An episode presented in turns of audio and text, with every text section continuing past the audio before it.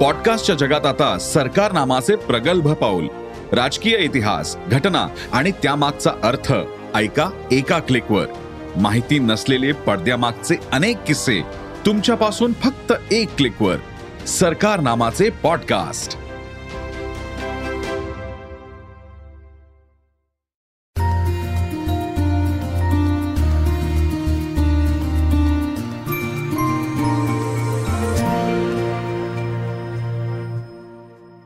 नमस्कार मित्रांनो सकाळ अनप्लग या कार्यक्रमात मी निलेश अडसूळ तुम्हा सर्वांचं स्वागत करतो. मराठी रंगभूमी दिनाच्या निमित्ताने आज आपण एका खास व्यक्तीला भेटणार आहोत. त्यांना ऐकणार आहोत. त्या व्यक्तीने अत्यंत तळागाळापासून सुरुवात करून आज एक मोठ्या अभिनेत्यापर्यंत त्यांचा प्रवास आहे. आणि नाटक चित्रपट असे वेगवेगळी माध्यमं हाताळलेला हा नट म्हणजे वैभव मांगले. आज आपल्या पॉडकास्टमध्ये आलेले आहेत. वैभव दादा मी तुमचं खूप खूप स्वागत करतो. नमस्कार. आज मराठी रंगभूमी दिनाच्या निमित्तानं आपण हा गप्पांचा एक तास रंगवणार आहोत. तर मला सुरुवात इथून करायची आहे की रंगभूमीवरचं पहिलं पाऊल कधी पडलं? रंगभूमीवर पहिलं पाऊल आठवत नाही. लहानपणी कधीतरी पडलं असणार ते. कारण रंगभूमी ही फक्त काय आपण तथाकथित थिएटर्सची रंगभूमी असा अर्थाभिप्रेत धरला नाही पाहिजे. बरोबर. तुम्ही जेव्हा सगळ्यांच्या समोर जेव्हा काही करून दाखवता आणि ते करून दाखवण्याचं जे ठिकाण असतं ती मला वाटतं रंगभूमीच असते. तर तथाकथित लौकिक अर्थाने रंगभूमीवर पाऊल ठेवलं ते म्हणजे शाळेत असताना एकांकिका स्पर्धांमध्ये किंवा गॅदरिंगच्या आपण जे गेट टुगेदर असतं त्याच्यामध्ये काही नाटुकली नाट्यछटा वगैरे जे बसवतात आपले शिक्षक त्याच्यामध्ये काम केलेलं होतं मी. एक आंख की दृष्टी नावाचा जो एक राजा रणजित सिंहाचा धडा होता. तर तो त्याच्यामध्ये पहिला मी काम केलं सातवीत असताना. बरोबर. मग त्यानंतर हायस्कूलला गेल्यानंतर आठवी नववी दहावी मध्ये पण मी काय काय काय काय करीत असेल. मग कॉलेजला गेलो. कॉलेजात मला आठवतंय पहिली आमची म्हा नावाची एकांकिका केलेली होती. त्याच्यानंतर मग गुप्ते जोगळेकरला गेलो. तिथे मग स्टार थिएटर नावाचा ग्रुप भेटला. मग तिथे त्यांच्याबरोबर नाटकं केली. आणि मग नाटकं करत होतो एकांकिका करत होतो एकपात्री करत होतो. आणि त्यातून मग मी पुढे मुंबईमध्ये येण्याचा निर्णय घेतला. पहिलं पाऊल जे रंगभूमीवर आहे ते मला वाटतं सातवीत असताना मी ठेवलेलं आहे. Okay okay. पण जेव्हा मुंबईतनं नाटकाचा प्रवास सुरू झाला असेल तेव्हा मग काय पहिलं प्रायोगिक व्यावसायिक कसा होता तो अनुभव? काय सुरू होतं पहिल्यांदा? मुंबईत आल्यानंतर मी जे आल्या आल्या मी चेतन दत्तात म्हणजे आविष्कार नाट्य संस्थाने जॉईन केली होती. तर त्याच्याकडे काही काही ऍक्टिव्हिटीज चाललेल्या असायच्या. मग आम्ही तिथे सावधक म्हणतो की कहाणी आम्ही परफॉर्म करणार होतो. पण त्याच दरम्यान मला मुक्काम पोस्ट बोंबिलवाडी मिळालं. आणि मग ते माझं पहिलं व्यावसायिक नाटक म्हणायला हरकत नाही. म्हणजे आज या रंगभूमीच्या प्रवासाला साधारणतः किती वर्ष झाली असतील? बघ ना दोन हजार एक च्या डिसेंबरला मी मुक्काम पोस्ट बोंबिलवाडी करायला घेतलं. म्हणजे. जवळपास त्याला एकवीस बावीस वर्ष झाली. बरोबर. आज या दिनाच्या निमित्तानं एखादं असं नाटक आठवतंय तुम्ही गेलेलं की जे कायम म्हणजे आपली प्रत्येकच कलाकृती आपल्याला तितकीच जवळची असते पण एक असं माइलस्टोन नाटक की जे कायम आपल्या स्मरणात राहतं किंवा त्यातले डायलॉग आजही मला पाठ आहेत असं एखादं प्रत्येक कलाकाराचं नाटक असतं. तर तसं एखादं नाटक आहे का? तसं तू म्हणालास तेच आहे की असं प्रत्येक कलाकाराचं असं काही म्हणजे जी प्रत्येक कामं जी आपण केलेली असतात ती चांगलीच असतात. पण त्यातल्या त्यात मला तेच वाटतं की मी करून गेलो गाव करायचो किंवा वाडा जेरेबंदी केलं होतं. बरोबर. सूर्याची किल्ले केलं होतं. तर अशी नाटकं सगळी माझ्या स्मरणात आहेत. वाडा जेरेबंदी तर अजूनही चालू आहे पण ते माझ्या फार जवळचं नाटक आहे. खरंय खरंय. आपण जेव्हा मराठी रंगभूमीकडे बघतो तेव्हा आज आपण म्हणजे अगदीच आत्ताच्या प्रश्नांकडे बघायला झालं तर दर काही महिन्यांनी आपल्याकडे थिएटरच्या समस्या उद्भवतात. कलाकार अनेक अडचणी सोशल मीडियाच्या माध्यमातून मांडत असतात. तर हं. नेमक्या काय अडचणी येतात या सगळ्या म्हणजे रंग कलाकाराला या रंगभूमीवरती वावरताना किती अडचणींचा सामोरं किती अडचणींना सामोरे जावं लागतं? काही अडचणी नाही मी आता इतकं काम करतो आहे पण मला कधीही काही अशी रंगभूमीवर काम करताना अडचण नाही आली. हा आता निर्माते तुमचे पैसे देत नाही तर ती वेगळी अडचण आहे. ती निर्माता आणि नटामधली अडचण आहे. बरोबर. कळलं? चांगलं. नाटक असेल तर ते चालतं. ज्या नाटकाला प्रेक्षक वर्ग येणं अपेक्षित असतं ते नाटक चालतं. जे नाटक लोकांना आवडत नाही ते नाटक नाही चालत. आज फक्त त्यातला मुद्दा एक आहे की आज सोशल मीडिया आणि याच्यामुळे नाटक काय आलंय आणि प्रेक्षकांचे रिव्ह्यू हे तुम्ही पटकन लोकांपर्यंत पोचता राहतात खरं. बरोबर. तर मला असं नाही वाटत की नाटकामध्ये काही समस्या आहेत. आता थिएटरच्या समस्या आहेत. त्या त्या प्रशासन आणि ते नाटकाची जी काही व्यवस्थापक मंडळी आहे हम्म, या हम्म. मंडळींनी सोडवायच्या समस्या आहेत त्या. बरोबर. आणि म्हणजे मागे बऱ्याच वेळेला आपण चर्चा करताना पाहिलं की टॉयलेट स्वच्छ नाही aquatic बरं नाही स्वच्छता नसते अनेक अर्थाने तर मला वाटतं हे प्रशासकीय त्यांचे मुद्दे आहेत. तर ते ते तुम्ही ते बसून सॉर्ट आउट करू शकता. तुम्ही त्या प्रशासनाला धारेवर धरू शकता. त्याच्यामुळे कलाकारांना काम करताना तर काही अडचणी येत नाही. पण म्हणजे जेव्हा आपण थिएटरच्या अडचणी असतील वॉशरूमच्या असतील या सगळ्या अडचणी आहेतच. पण जेव्हा आपण म्हणतो हा प्रशासनाचा मुद्दा आहे पण एकीकडे तेच प्रशासन कलाकारांना मानसन्मान देतं कधीतरी. कलाकारांना म्हणजे कलाकारही प्रशासनाच्या आजूबाजूला हवे असतात.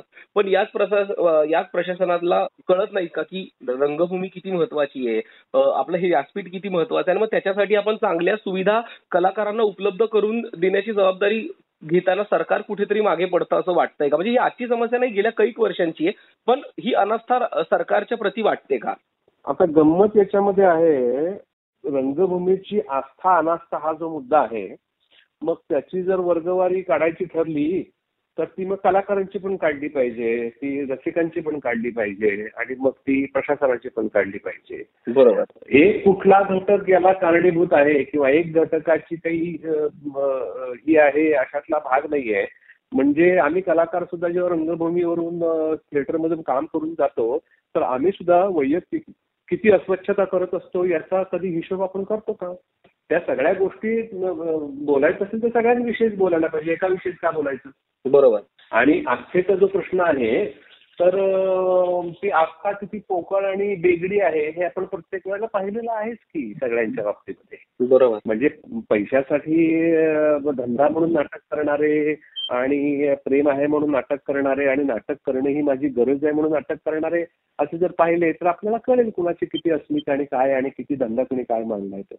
खरं आहे. रंगभूमीवरती वावरताना आपण आज नाटकांविषयी जर बोलायचं झालं तर बऱ्याचदा मी या मुद्द्याकडे येणार होतो ज्याला तुम्ही मगाशी सुरुवात केली. नाटक चालल्यानंतर म्हणजे सुरुवातीची गणितं वेगळी असतात आणि नाटक चालल्यानंतर निर्माता आणि कलाकार असा कुठेतरी त्यांच्यामध्ये वाद होताना दिसतो का? किंवा काही आर्थिक अडचणी उद्भवतात का अशा वेळी? जेव्हा एखादं नाटक खूप चालायला लागतं नाटकाला प्रचंड प्र- प्रतिसाद मिळायला लागतो. तेव्हा.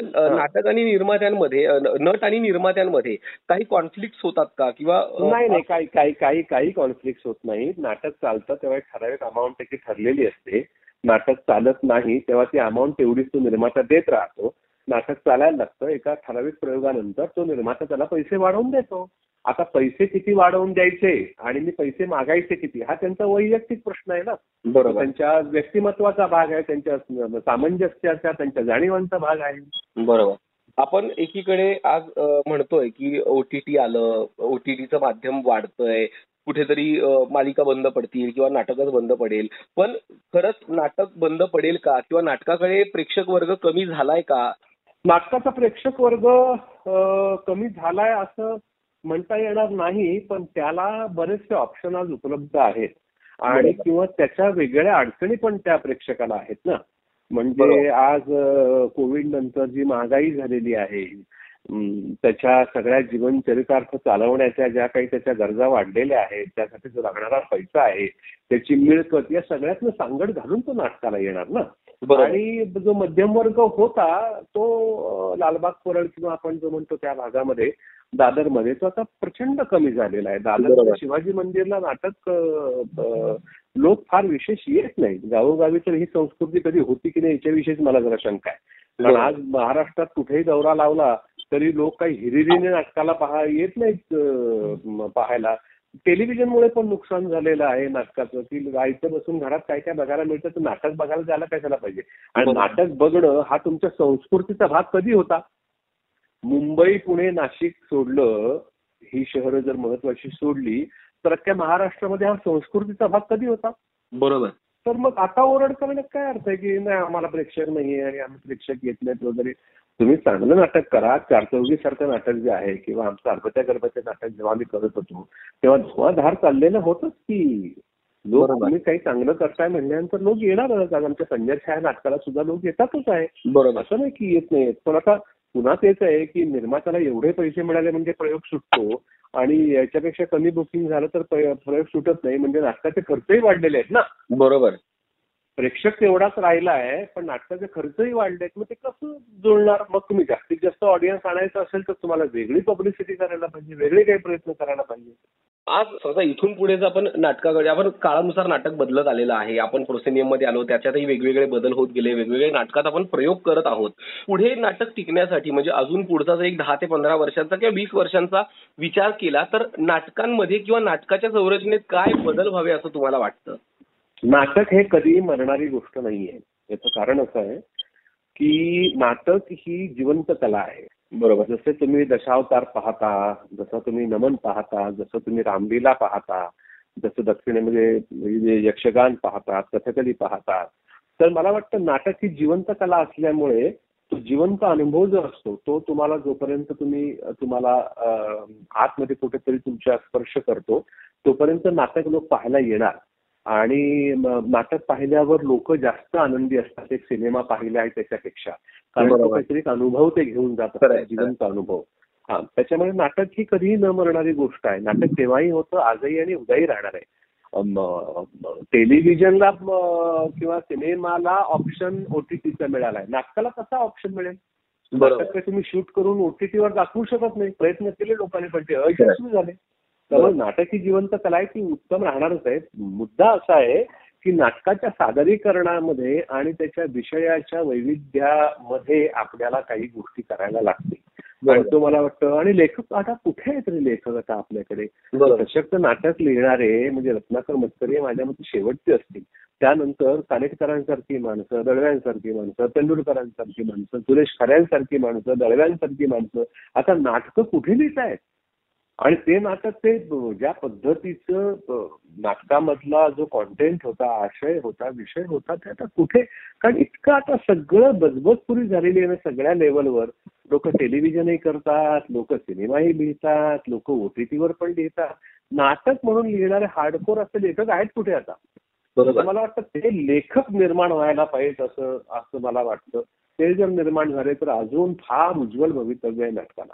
खरंय खरंय. पण मला म्हणजे मी याच्याकडे येणारच होतो की आता तरुण रंगकर्मी आहेत किंवा तरुण कलाकार आहेत एक कुठेतरी ही असते की माली म्हणजे चटकट चटचट लोकांना मुलांना कामं मिळवायची असतात त्याच्या अनुष म्हणजे त्याच्या नादामध्ये अभ्यास कमी पडतो.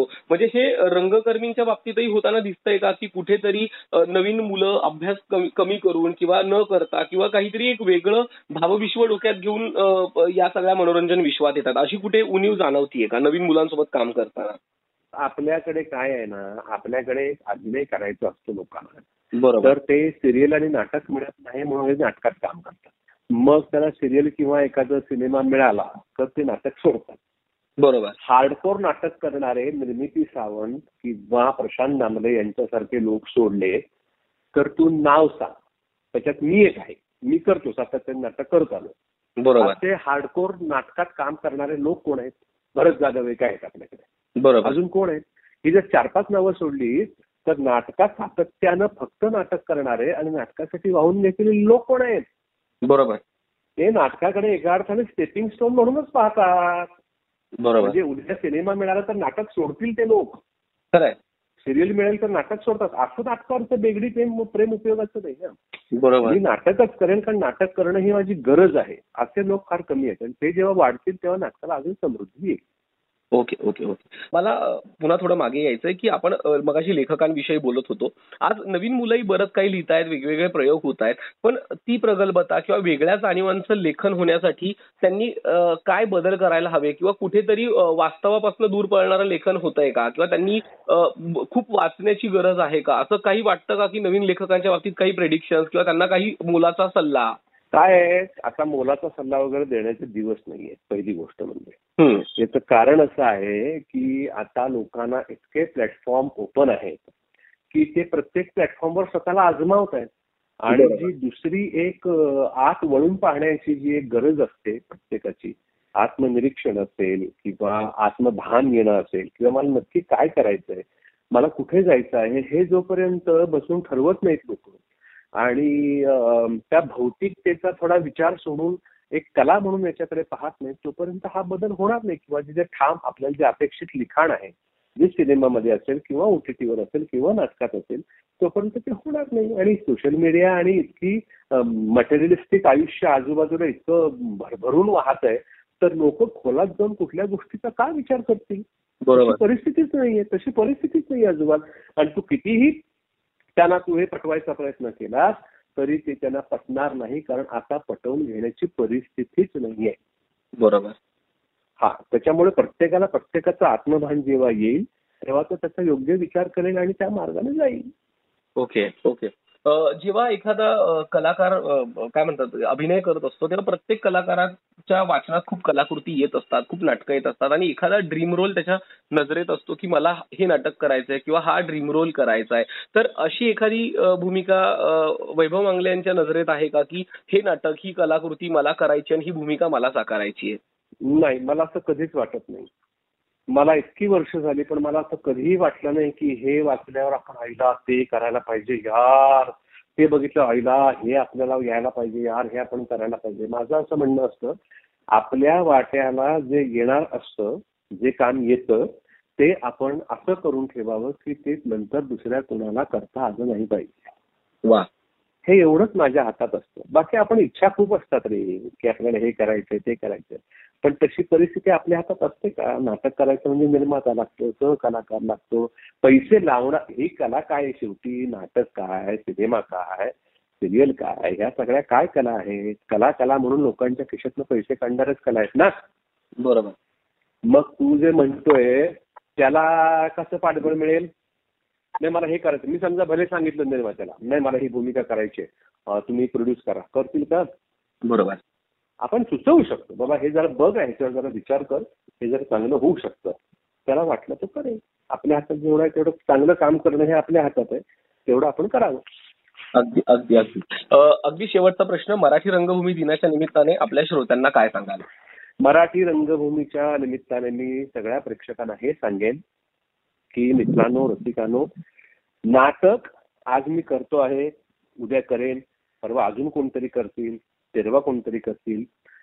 पण तुमच्याशिवाय ते कारण ही लोकाभिमुख कला आहे. त्यामुळे नाटक मराठी नाटक ही मराठी माणसाची अस्मिता आहे.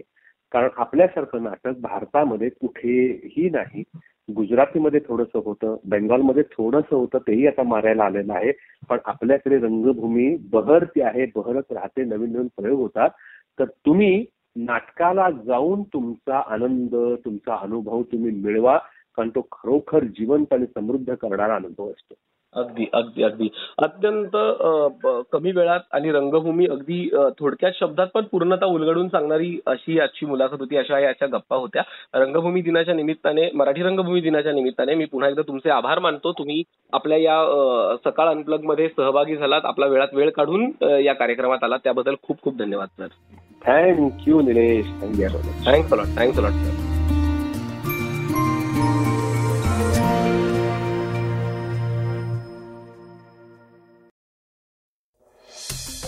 वाचा बघा आणि आता ऐका आणखी बातम्या.